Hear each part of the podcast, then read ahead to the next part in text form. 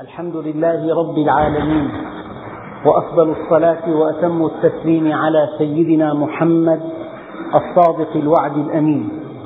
اللهم لا علم لنا إلا ما علمتنا إنك أنت العليم الحكيم.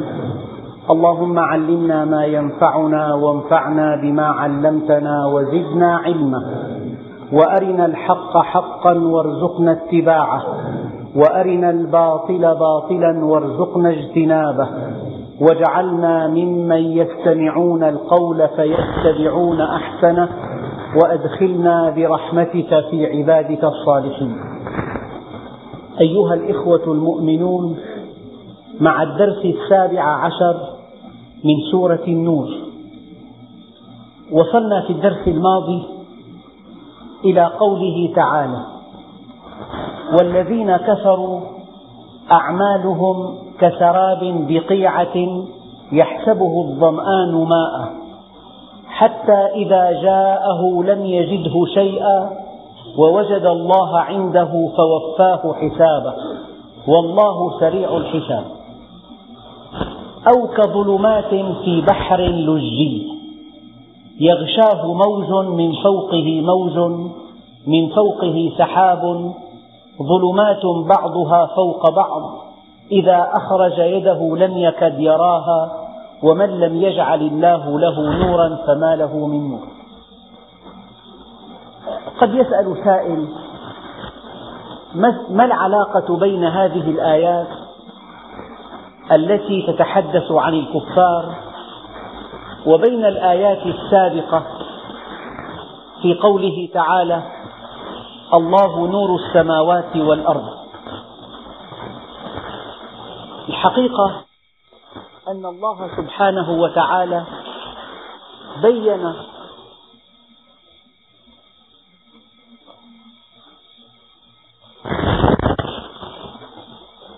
الحقيقة أن الله سبحانه وتعالى بعد أن بين نوره وكيف يسري في المؤمن فيسعد به في الدنيا والآخرة. بين لنا كيف أن الكافر محروم من هذا النور وحينما يحرم الكافر من نور الله عز وجل ما هي النتائج الخطيرة المترتبة على هذا الحرمان؟ فالمؤمن يمشي بنور الله وينطق بتوفيق الله. عقيدته صحيحة سلوكه منضبط حياته النفسية مفعمة بالسعادة لأنه على نور من ربه. شعوره أن الله راض عنه شعور نبيل وشعور عظيم. لكن أهل الدنيا المنقطعين عن الله عز وجل ما حياتهم من دون هذا النور؟ ربنا سبحانه وتعالى يقول والذين كفروا. مثل نوره في الذين آمنوا كمشكاة فيها مصباح المصباح في زجاجة. الزجاجة كأنها كوكب دري يوقد من شجرة مباركة زيتونة لا شرقية ولا غربية. والذين كفروا هؤلاء أناس مقطوعون عن الله عز وجل وقد حرموا من هذا النور. إذا أعمالهم كسراب والذين كفروا أعمالهم كسراب بقيعة يحسبه الظمآن ماء.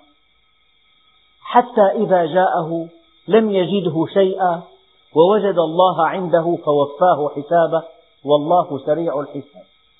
لأنه في ظلمات بعضها فوق بعض. عمل عملا لا جدوى منه. لو أنه اخترع قنبلة ذرية ماذا فعل؟ لم يفعل شيئا بل بالعكس لقد أوقع مآس في البشرية لا تنتهي إلى يوم القيامة. هذه الإنجازات العلمية الضخمة التي بنيت عليها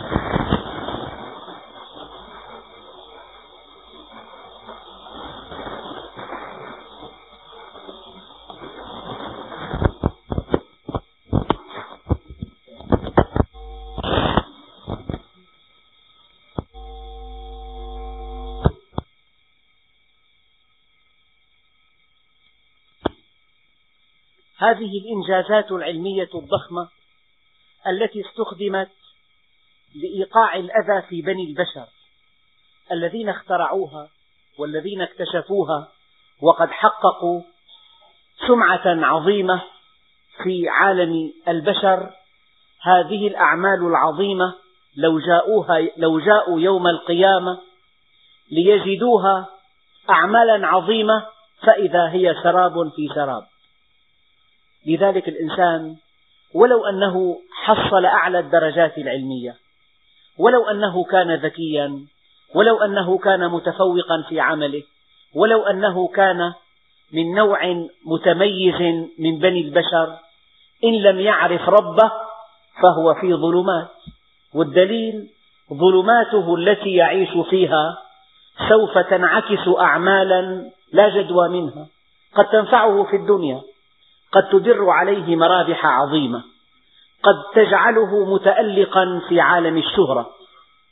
ولكن إذا جاء, جاء ملك الموت وعرض للحساب هذه الأعمال التي افتخر بها في الدنيا والتي كان يتيه بها والتي كان يمجد الناس بها يأتي يوم القيامة ليجدها, ليجدها سرابا يحسبه الظمآن ماء.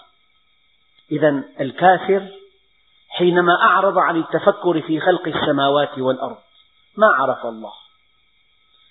وحينما لم يعرف الله عز وجل لم يقم لأمره قيمة لم يعبأ بطاعته ولا باجتناب معاصيه. بهذا الجهل وهذا الانحراف وقع في ظلام. وحينما وقع في ظلام اتجه اتجاهات ليست صحيحة فحينما جاء يوم القيامة وكان يستنجد بهذه الإنجازات رآها كسراب بقيعة يحسبه الظمآن ماء. الإنسان أحيانا يتساءل أنه في إنجازات ضخمة على مستوى الصناعة والتجارة والزراعة واكتشافات وأسلحة ذات فعالية تفوق حد الوصف. وأسلحة جرثومية وأسلحة كيماوية وقنابل ذرية وقنابل انشطارية. أليس هذا إنجاز؟ نعم. لكن هذا الإنجاز لو عرض على ميزان الميزان يوم القيامة كان كسراب بقيعة يحسبه الظمآن ماء. يعني حتى الأعمال التي تبدو للناس عظيمة حتى الأعمال التي يفعلها أهل الدنيا المنقطعون عن الله عز وجل والتي هي بنظرهم عظيمة. هذه الأعمال لو عرضت على المحك الصحيح الذي يسعد الناس أو يشقيهم لكانت أعمالهم خسارة في خسارة. لذلك يقول الله سبحانه وتعالى قل هل ننبئكم بالأخسرين أعمالا الذين ضل سعيهم في الحياة الدنيا؟ وهم يحسبون أنهم يحسنون صنعا. وربنا عز وجل حينما يرى الإنسان قد أعرض عنه يذكره فلا يذكر ينبهه فلا ينتبه يسوق له الشدائد فلا يتعظ عندئذ يدعه وشأنه. فلما نسوا ما ذكروا به فتحنا عليهم أبواب كل شيء. أبواب كل شيء. يعني تفوق وتقدم وإنجاز وبحبوحة وغنى. وقوة وما شاكل ذلك حتى إذا فرحوا بما أوتوا أخذناهم بغتة فإذا هم مبلسون. والذين كفروا أعمالهم كسراب الحقيقة السراب يحسبه الظمآن ماء. لما ربنا سبحانه وتعالى قال يحسبه الظمآن ماء؟ لأن الظمآن يبحث عن الماء. فإذا لاح له في الأفق ما يشبه الماء سعى إليه. فإذا سعى إليه يكتشف الحقيقة المرة أن هذا الذي رآه ماء إنما هو سراب ووجد الله عنده فوفاه حسابه. يعني هذه الأعمال فعلتها يا فلان ليقال عنك كذا وقد قيل خذوه إلى النار. هذه الأعمال العظيمة فعلت فعلتها لتتألق في عالم الشهرة وقد اشتهرت. هذه الأعمال فعلتها ليمدحك الناس وقد مدحوك. هذه الأفعال فعلتها لتجمع منها ثروة طائلة وقد حصل ذلك. فلذلك الإنسان حينما يغفل عن الله عز وجل تصبح أعماله تافهة لا جدوى منها. في مقياس السماء مقياس الأرض قد يثني عليه الناس قد يمدحونه قد يملأ أعينهم بهذا العمل العظيم. ولكن في مقياس الدار الآخرة لا قيمة للعمل إلا إذا كان نافعا للناس. والذين كفروا أعمالهم كسراب بقيعة يحسبه الظمآن ماء. حتى إذا جاءه سعى إليه لشدة لهفته. الإنسان يوم القيامة يفتقر إلى العمل الصالح. والحقيقة أن الغنى غنى العمل الصالح وأن الفقر هو فقر العمل الصالح. وأن العمل الصالح هو أثمن شيء في الحياة الدنيا. وربنا سبحانه وتعالى قرن العمل الصالح مع الإيمان في أكثر من مئتي آية. في أكثر من مئتي آية. فقال والذين آمنوا وعملوا الصالحات. وقال والعمل الصالح يرفعه وقال ولكل درجات مما عملوا. إذا أنت في هذه الدنيا جيء بك إلى الدنيا كي تعمل عملا صالحا يصلح أن تسعد به إلى الأبد. فإذا جئت الدار الآخرة عرفت قيمة العمل الصالح وبحثت عنه فإذا كان صالحا أسعدك وإن لم, وإن لم يكن كذلك كان العمل هباء منثورا وقدمنا إلى ما عملوا من عمل فجعلناه هباء منثورا. حتى إذا جاءه لم يجده شيئا ووجد الله عنده فوفاه حسابه.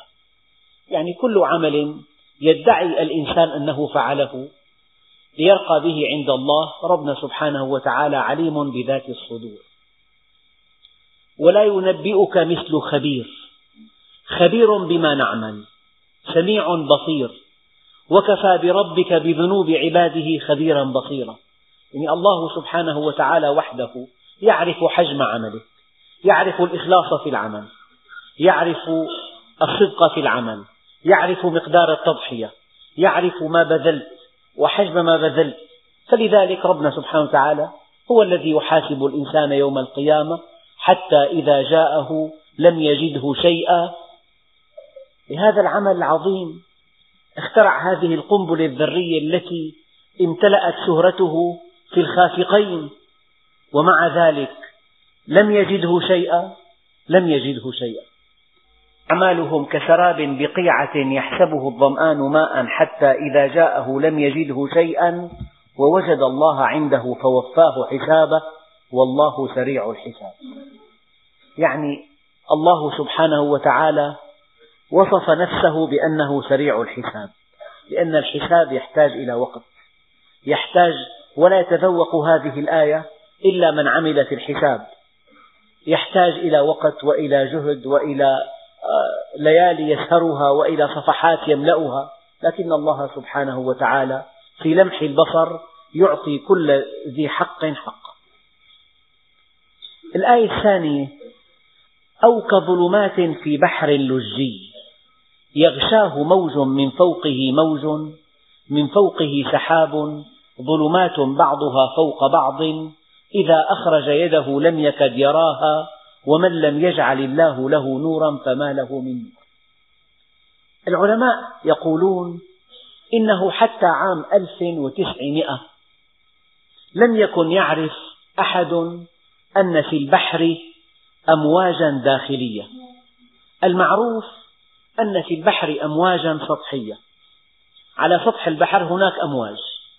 ولكن كما يقول العلماء البحارة الإسكندنافيون عرفوا لأول مرة وهم يغوصون في أعماق البحر أن في البحر أمواجا داخلية. ولما عرضت هذه الآية على بعض علماء البحار دهشوا وصعقوا كيف أن هذا الكتاب الذي جاء قبل ألف وأربعمائة عام يشير إلى الأمواج الداخلية في البحر. الحقيقة كيف أن الأمواج السطحية تدفع السابحة إلى جهة أو إلى أخرى الأمواج العميقة تدفع الغواص إلى جهة أو إلى أخرى. والله سبحانه وتعالى بين في هذه الآية أن في البحار أمواجا سطحية وأمواجا داخلية. فقال أو كظلمات هذه الظلمات التي يعيشها الكافر. تفكيره في ظلمات وقيمه في ظلمات وكلامه في ظلمات وأعماله في ظلمات.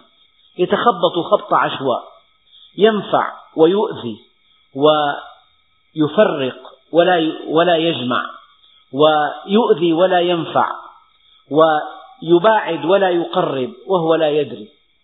أو كظلمات في بحر لجي. البحر اللجي هو البحر العميق. أو هو البحر المفعم بالموج أو كظلمات في بحر لجي يغشاه موج. هذا الموج يغشى البحر لكن هذا الموج هو الموج الداخلي والأمواج من شأنها أن تعكس الأشعة. فلو أن البحر هادئا هادئ لرأيت قاع البحر أحيانا في بعض الحالات. أما إذا كان البحر متموج فإن هذه الأمواج من شأنها أن تعكس الأشعة نحو الأعلى. لذلك أو كظلمات في بحر لجي يغشاه موج من فوقه موج. هذا الموج الداخلي ومن فوقه موج من فوقه سحاب.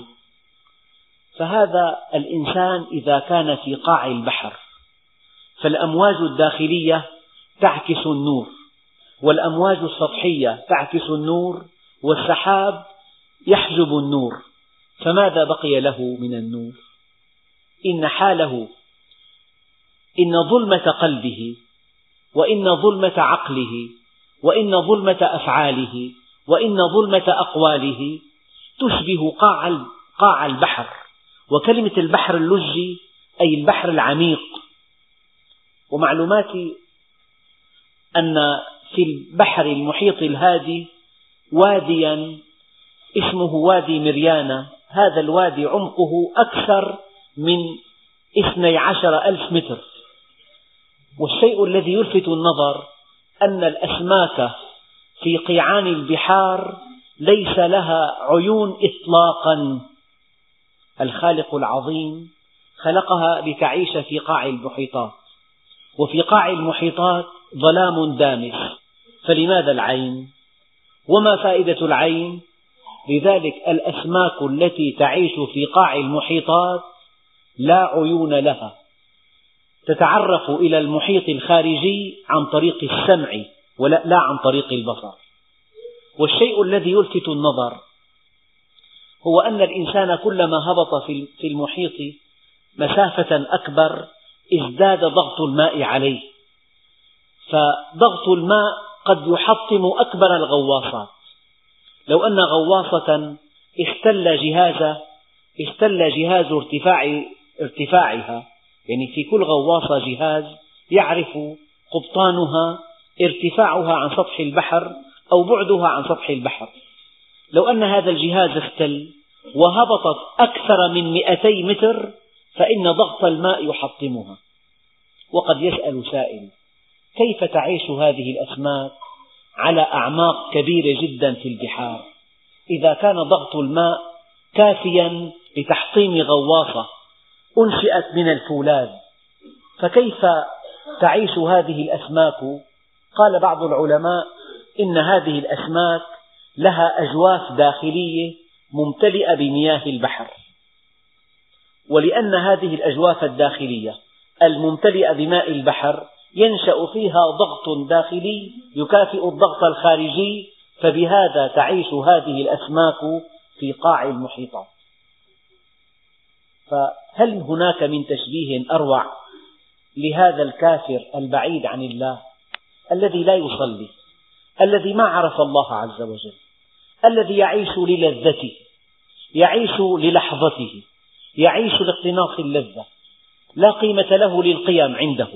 هذا الكافر في ظلمات بعضها فوق بعض أو كظلمات في بحر لجي يغشاه موج من فوقه موج من فوقه سحاب. ظلمات بعضها فوق بعض.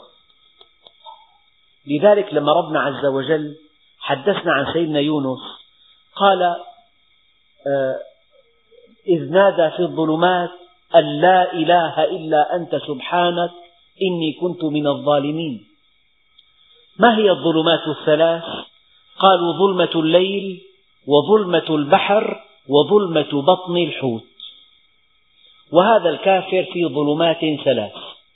هو في قاع المحيط فوقه موج يعكس الأشعة وفوقه وفوق الموج موج وفوق الموج سحاب ظلمات بعضها فوق بعض إذا أخرج يده لم يكد يراها ربنا سبحانه وتعالى في بعض الآيات الأخرى يقول يا أيها الذين آمنوا توبوا إلى الله توبة نصوحا عسى ربكم أن يكفر عنكم سيئاتكم ويدخلكم جنات تجري من تحتها الأنهار يوم لا يخزي الله النبي والذين آمنوا معه. نورهم يسعى بين أيديهم. يعني من خلال هذه الآيات في هذه السورة يتضح أن العمل الطيب نور وأن العمل السيء ظلام. وهاتان الآيتان الآية الأولى والذين كفروا أعمالهم كسراب أو كظلمات بعض المفسرين يرون أن الآية الأولى تتعلق بأعمالهم الطيبة لكنهم إذا جاءوا يوم القيامة رأوها سرابا في سراب. والآية الثانية تتعلق بأعمالهم السيئة. الأولى تتعلق بأعمالهم الطيبة. والثانية تتعلق بأعمالهم السيئة. فأعمالهم الطيبة ما أرادوا بها وجه الله. أرادوا الدنيا أرادوا الشهرة أرادوا السمعة أرادوا المال الوفير أرادوا الثروات. فهذه الأعمال على أنها أعمال مدهشة لا قيمة لها يوم القيامة. الآن أعمالهم السيئة عدوانهم على الناس أخذهم ما ليس لهم استعبادهم للناس أو كظلمات في بحر لجي. كيف أن المؤمن نوره يسعى بين يديه يوم القيامة؟ بهذا النور يسعد به إلى الأبد الكافر بما عمل من أعمال سيئة خسيسة وبما اعتدى على أعراض الناس وعلى أموالهم يرى عمله ظلمات بعضها يرى عمله ظلمات بعضها فوق بعض. إذا أخرج يده لم يكد يراها ومن لم يجعل الله له نورا فما له من نور. يعني النور واحد من عند الله عز وجل. إما أن يكون لك إما أن يكون لك قبس من هذا النور فأنت مهتدي أو ليس لك من هذا النور قبس فهذا هو الضلال بعينه. يعني الهدى لا يتعدد. ربنا عز وجل قال وأن هذا صراطي مستقيما فاتبعوه. ولا تتبعوا السبل فتفرق بكم عن سبيله. الحق واحد الهدى واحد. أما الباطل متعدد متنوع. الضلالات أنواع والانحرافات أنواع. أنواع ونسب. لها أنواع كثيرة وكل نوع له نسب. يعني الخط المستقيم خط مستقيم. لكن الخط المنحرف عن هذا الخط في انحراف درجة انحراف درجتين انحراف خمس درجات. الانحراف منوع. في عندنا خط منكسر وخط منحني وخط متعرج وخط ملتوي. الانحراف منوع ونسبي لكن الاستقامة واحدة وذات مصدر واحد. ومن لم يجعل الله له نورا فما له من نور. الآن نضطر إلى أن نشير إلى أن الذكاء وحده لا يكفي. يعني الذكاء وحده قد ينفع في الدنيا ولكن إذا قاد الإنسان ذكاؤه إلى أن يكفر بالله عز وجل أو إلى أن يستعلي على الناس أو أن يأخذ ما ليس له فهذا ليس بذكاء لأنه سيلقى الواحد الديان ويدفع الثمن باهظا. إذا يمكن أن تدمغ كل إنسان بعيد مشرك كافر بأنه غبي لأن ذكاءه يعني أفاده في دنياه فقط ولكن في آخرته ما أفاده ذكاؤه. إذا ومن لم يجعل الله له نورا فما له من نور.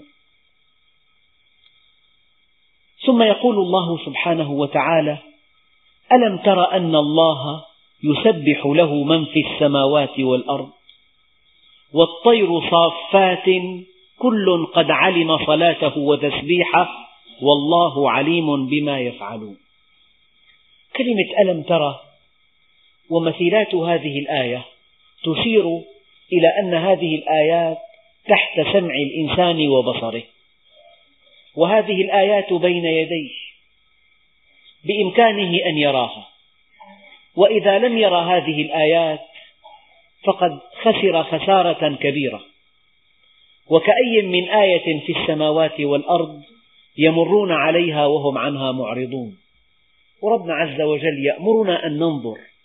فلينظر الإنسان إلى طعامه. فلينظر الإنسان مما خلق. أفلا ينظرون إلى الإبل كيف خلقت وإلى السماء كيف رفعت؟ فكلمة ألم ترى تشير إيه لم لم ترى حتى الآن؟ انظر ترى. ألم تر أن الله يسبح له من في السماوات والأرض؟ من معاني التسبيح أنك إذا رأيت أو إذا نظرت إلى أي شيء من مخلوقات الله تجده متقنا إتقانا لا حدود له. صغير المخلوقات وكبيرها جليلها وحقيرها. أي مخلوق نافعها وضارها؟ لو نظرت إلى تشريح جسده إلى بنية أجهزته إلى تركيب حواسه لرأيت العجب العجاب. فهذا الطير كأنه يسبح الله سبحانه وتعالى. هذه السمكة لروعة لجمال خطوطها ولدقة أجهزتها ولعظمة بنيانها إذا تأملت فيها دفعك هذا التأمل إلى تسبيح الله سبحانه وتعالى. هذا هو المعنى الأول. ألم تر أن الله يسبح له من في السماوات والأرض؟ انظر إلى الشجرة. كيف نمت من حبة وكيف صارت شجرة؟ من جعلها بهذا الشكل الجميل؟ من جعلها تنمو بلا صوت؟ من جعلها تثمر؟ من جعلها تزهر؟ من جعلها تورق كيف أنك تستفيد من ورقها ومن ثمرها ومن زهرها ومن خشبها؟ وكيف أنها تزين لك بستانك؟ انظر إلى الشجرة. انظر إلى العين. انظر إلى القلب. انظر إلى كل شيء. هذا الشيء إذا تأملت فيه ورأيت دقة بنيانه وروعة صنعته وإتقان خلقه تقول سبحان الله. فهذا هو المعنى الأول من قوله تعالى ألم تر أن الله يسبح له من في السماوات والأرض؟ المعنى الثاني أن كل شيء خلقه الله سبحانه وتعالى يسبح بحمده. والذي يؤكد المعنى الثاني قول الله عز وجل في آية أخرى ولكن لا تفقهون تسبيحهم ولكن لا تفقهون تسبيحهم إذا الطير تسبح والزهرة, والزهرة تسبح والحجر يسبح. والنبي عليه الصلاة والسلام كان يقول أعرف حجرا بمكة كان يسلم عليه وأسلم عليه. والعلم الحديث يقول كل ذرة فيها حركة فيها كهارب ونواة وإلكترونات ومدارات. هذا الشيء الذي تراه جامدا هو يتحرك ويدور بسرعات مذهلة. نظام الذرة يشبه نظام المجرة. إذا الجمادات والنباتات والحيوانات كلها تسبح الله سبحانه وتعالى. هذا الإنسان الذي سخرت له جميع المخلوقات والذي سخر الله له ما في السماوات والأرض. كيف يغفل عن الله عز وجل؟ كيف تسبح الطير ويسبح في الأجواء والأسماك في البحار والرياحين والأزهار والأحجار وهو في غفلة عن الله عز وجل. ألم تر أن الله يسبح له من في السماوات والأرض والطير صافات؟ يعني مرة قرأت كلمة كتيب عن الطيران في مقدمة الكتاب يقول إن أعلى أعظم إن أعظم طائرة صنعت حتى الآن لا ترقى إلى مستوى الطائر. إن أعظم طائرة صنعت حتى الآن لا ترقى إلى مستوى الطائر. أساس الطائرة خفة في الوزن وأداء مرتفع مرتفع جدا في الطاقة. أداء لأن السيارة حينما تتحرك تمشي على عجلات. فالوقود من شأنه أن يدفعها نحو الأمام ولكن الوقود في الطائرة من شأنه أن يرفعها كلها. فأن تدفع سيارة نحو الأمام تحتاج إلى جهد لا شك. لكن أن تحمل سيارة هذا يحتاج إلى جهد كبير. إذا الطائر حينما يطير ستا وثمانين ساعة بلا توقف في طائر اسمه blackpoll يطير ستا وثمانين ساعة بلا توقف. هناك طيور تهاجر من شمال الأرض إلى جنوبها وتقطع مسافة تزيد عن سبعة عشر ألف كيلومتر. هناك طيور تهاجر من الشام مثلا إلى أفريقيا. طيب حينما تعود كيف تهتدي إلى أوكارها وإلى أعشاشها؟ إذا انطلقت من إفريقيا مثلا. لو أنها انحرفت درجة واحدة لجاءت في مصر. لو أنها انحرفت درجتين لجاءت في ليبيا كيف تأتي إلى الشام وإلى الحي الفلاني والبيت الفلاني؟ الطيور التي تعشعش في البيوت في دمشق مثلا وتهاجر في الشتاء تعود إلى أعشاشها في الصيف المقبل. كيف تهتدي في الطريق؟ هذا من عظمة الله سبحانه وتعالى. هذا الريش كيف أنه, أنه مفرغ من. كيف أن الريش يعني بدرجة من الخفة تفوق حد الخيال. فالطائر خفيف جدا خفيف وريشه متماسك وهذا الريش يتبدل. يعني في بعالم الطيران طيران الطيور حقائق مذهلة لا مجال لذكرها كلها الآن. لكن ربنا عز وجل يقول والطير صافات كل قد علم صلاته وتسبيحه. هذا الطائر حينما يعمل باستمرار ماذا يحتاج؟ يحتاج إلى تبريد. لذلك حينما يتنفس الهواء الهواء يصل إلى أظلاف قد أرجله. نحن إذا تنفسنا الهواء يبقى الهواء في الرئتين. لكن الطائر حينما يتنفس الهواء هناك شعب هوائية متغلغلة في كل جسم الطير حتى نهاية أرجله من أجل التبريد. بنية الطائر بنية عجيبة جدا. فربنا عز وجل هكذا يقول والطير صافات كل قد علم صلاته وتسبيحه. قال بعض العلماء الصلاة للإنسان والتسبيح لغير الإنسان. والله عليم بما يفعلون. ولله ملك السماوات والأرض وإلى الله المصير. يعني مالك الملك هو الله سبحانه وتعالى. يعني كل شيء يظن الإنسان أنه يملكه هو واهم الملك لله الواحد القهار. لمن الملك اليوم لله الواحد القهار؟ في الدنيا وفي الآخرة. فهذا السمع ملك الله عز وجل. وهذا البصر ملك الله. وهاتان الكليتان ملك الله عز وجل. فجأة تتوقف الكليتان عن عن العمل. بلا سبب. حتى الآن لا أحد يعلم ما السبب. توقف مفاجئ في وظيفة الكليتين. إذا هاتان الكليتان اللتان تصفيان لك الدم وأنت مرتاح وأنت تعمل وأنت في متجرك أو في معملك أو في مكتبك أو في مدرستك أو في حقلك أو في بيتك. من دون أن تشعر لا يعرف قيمة الكليتين إلا من ابتلي بغسيل الكليتين في المستشفيات. يذهب إلى المستشفى وينتظر الساعات الطويلة ليأتي الطبيب ويضع هذه الإبر في شرايينه ويبقى ساعتين أو أكثر يدفع مبالغ طائلة ويتحمل عبئا ووقتا وجهدا والكلية الصناعية حجمها كبير ولها صوت ووظيفتها غير كافية. يبقى هناك 20% من المواد السامة في الدم لا تستطيع الكلية الصناعية أن تصفي هذه الكمية. لذلك ربنا عز وجل كل يتين ملك الله عز وجل هذه العين ملك الله عز وجل. كل شيء تظن أنك تملكه هو ملك الله عز وجل. ولله ملك السماوات والأرض وإلى الله المصير.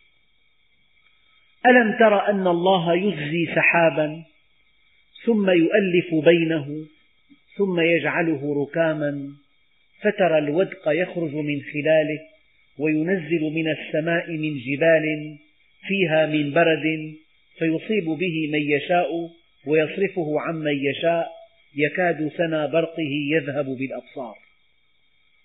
يقلب الله الليل والنهار إن في ذلك لعبرة لأولي الأبصار. يعني تحدثنا من قبل عن الهواء وعن الماء لكن هناك علاقة بينهما فيها في هذه العلاقة مصير الإنسان. يعني الهواء من شأنه أن يتحمل بخار الماء. وتحمل بخار الماء للهواء وتحمل الهواء لبخار الماء بنسب متفاوتة. هذه النسب تتعلق بحرارة الهواء فمثلا لو أن مترا مكعبا من الهواء كانت حرارته 30 لتحمل 150 غرام من الماء. فإذا برد الهواء تخلى هذا الهواء عن بخار الماء الذي يحمله. وهذا مبدأ الأمطار. أشعة الشمس مسلطة على مساحات شاسعة شاسعة من الماء. وربنا عز وجل حينما جعل البحار نسبتها واحد وسبعين بالمئة من سطح الأرض. وتسعة وعشرين بالمئة يابسة.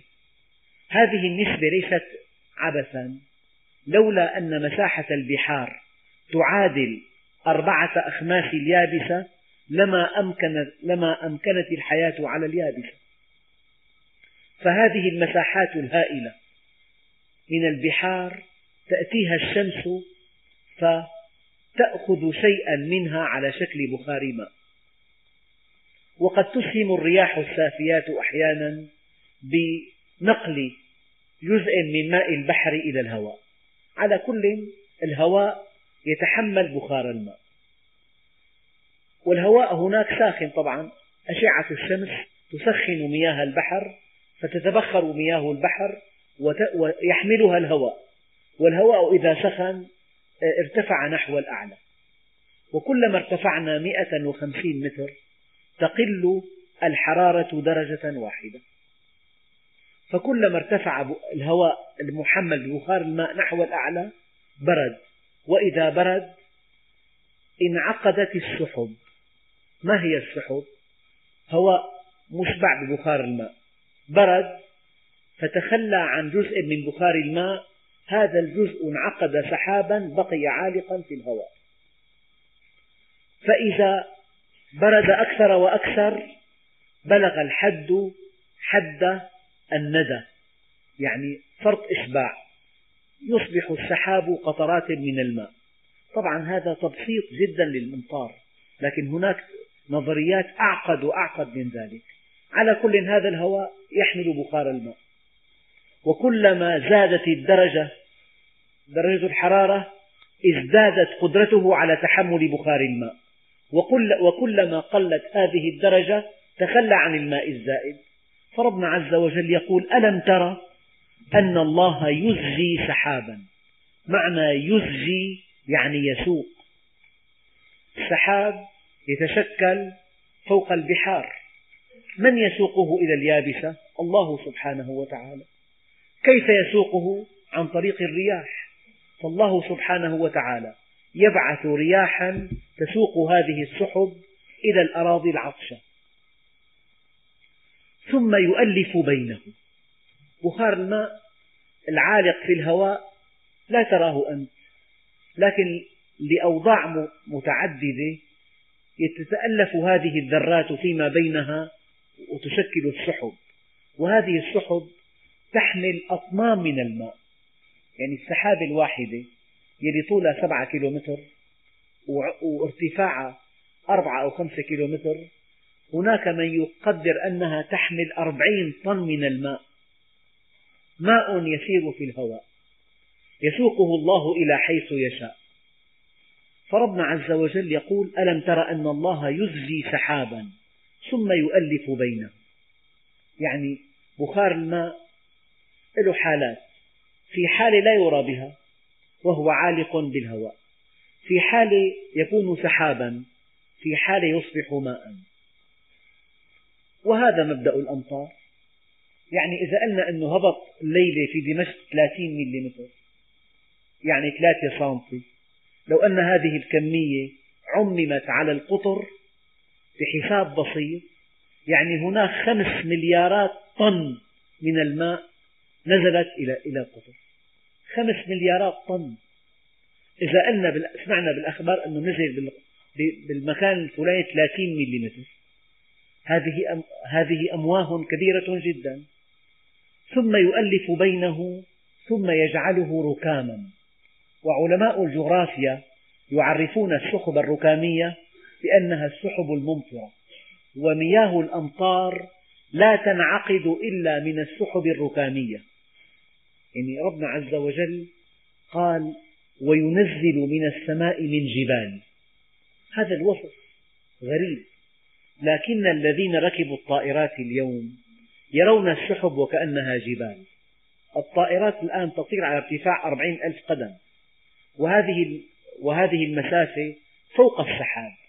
فإذا أطل الراكب ونظر إلى السحاب من نافذة الطائرة يرى السحاب وكأنه جبال بشكل دقيق. وهذه الصورة عرفها الإنسان بعد أن ركب الطائرة. ألم تر أن الله يزجي سحابا ثم يؤلف بينه ثم يجعله ركاما فترى الودق. الودق هو البرق. يعني هذه السحب بعضها مشحون بالكهرباء الموجبة وبعضها مشحون بالكهرباء السالبة. هناك سحابة واحدة بعضها مشحون سالبا وبعضها مشحون موجبا. وهناك سحب متنوعة بعضها مشحون شحنة سلبية وبعضها مشحون شحنة إيجابية. إذا تلاقت هذه السحب يحدث ما يسمى بالانفراغ هذا البرق. هذا البرق هو من نتائج تلاقي السحب ذات الشحنات المتفاوتة والبرق يعني بيقولوا أنه حرارته أربعين ألف درجة. أربعين ألف. فترى الودق يخرج من خلاله وينزل من السماء من جبال فيها من برد. البرق أولا حينما تلتقي السحابتان ذات الشحنات المتباينة السلبية والإيجابية. يحدث شرارة كهربائية. هذه الشرارة هي البرق. حرارتها أربعين ألف درجة. هذه إذا أصابت شيئا أحرقته. تسمى الصاعقة. ما هو الرعد؟ حينما تسير هذه الشرارة الهواء يتمدد وتحدث وراء انفراغ حينما يعود الهواء ليملأ هذا الفراغ صوت ارتطام الهواء بعضه ببعض هو ما يسمى بالرعد وأصوات الرعد كما تعلمون أصوات مخيفة. فترى الودق يخرج من خلاله وينزل من السماء من جبال فيها من برد يعني جبال. حينما تنعقد حبة المطر إذا انعقدت في جو بارد تصبح حبة من البرد. وحبة البرد قد تصل إلى حجم البرتقالة لولا لطف الله عز وجل في تمريرها خلال طبقات الهواء الساخنة تذوب لكان البرد مصيبة من أكبر المصائب. لكن ربنا عز وجل يلطف هذه الحادثة هذه الحبة من البرد حتى تغدو في حجم الحمصة أو دون ذلك.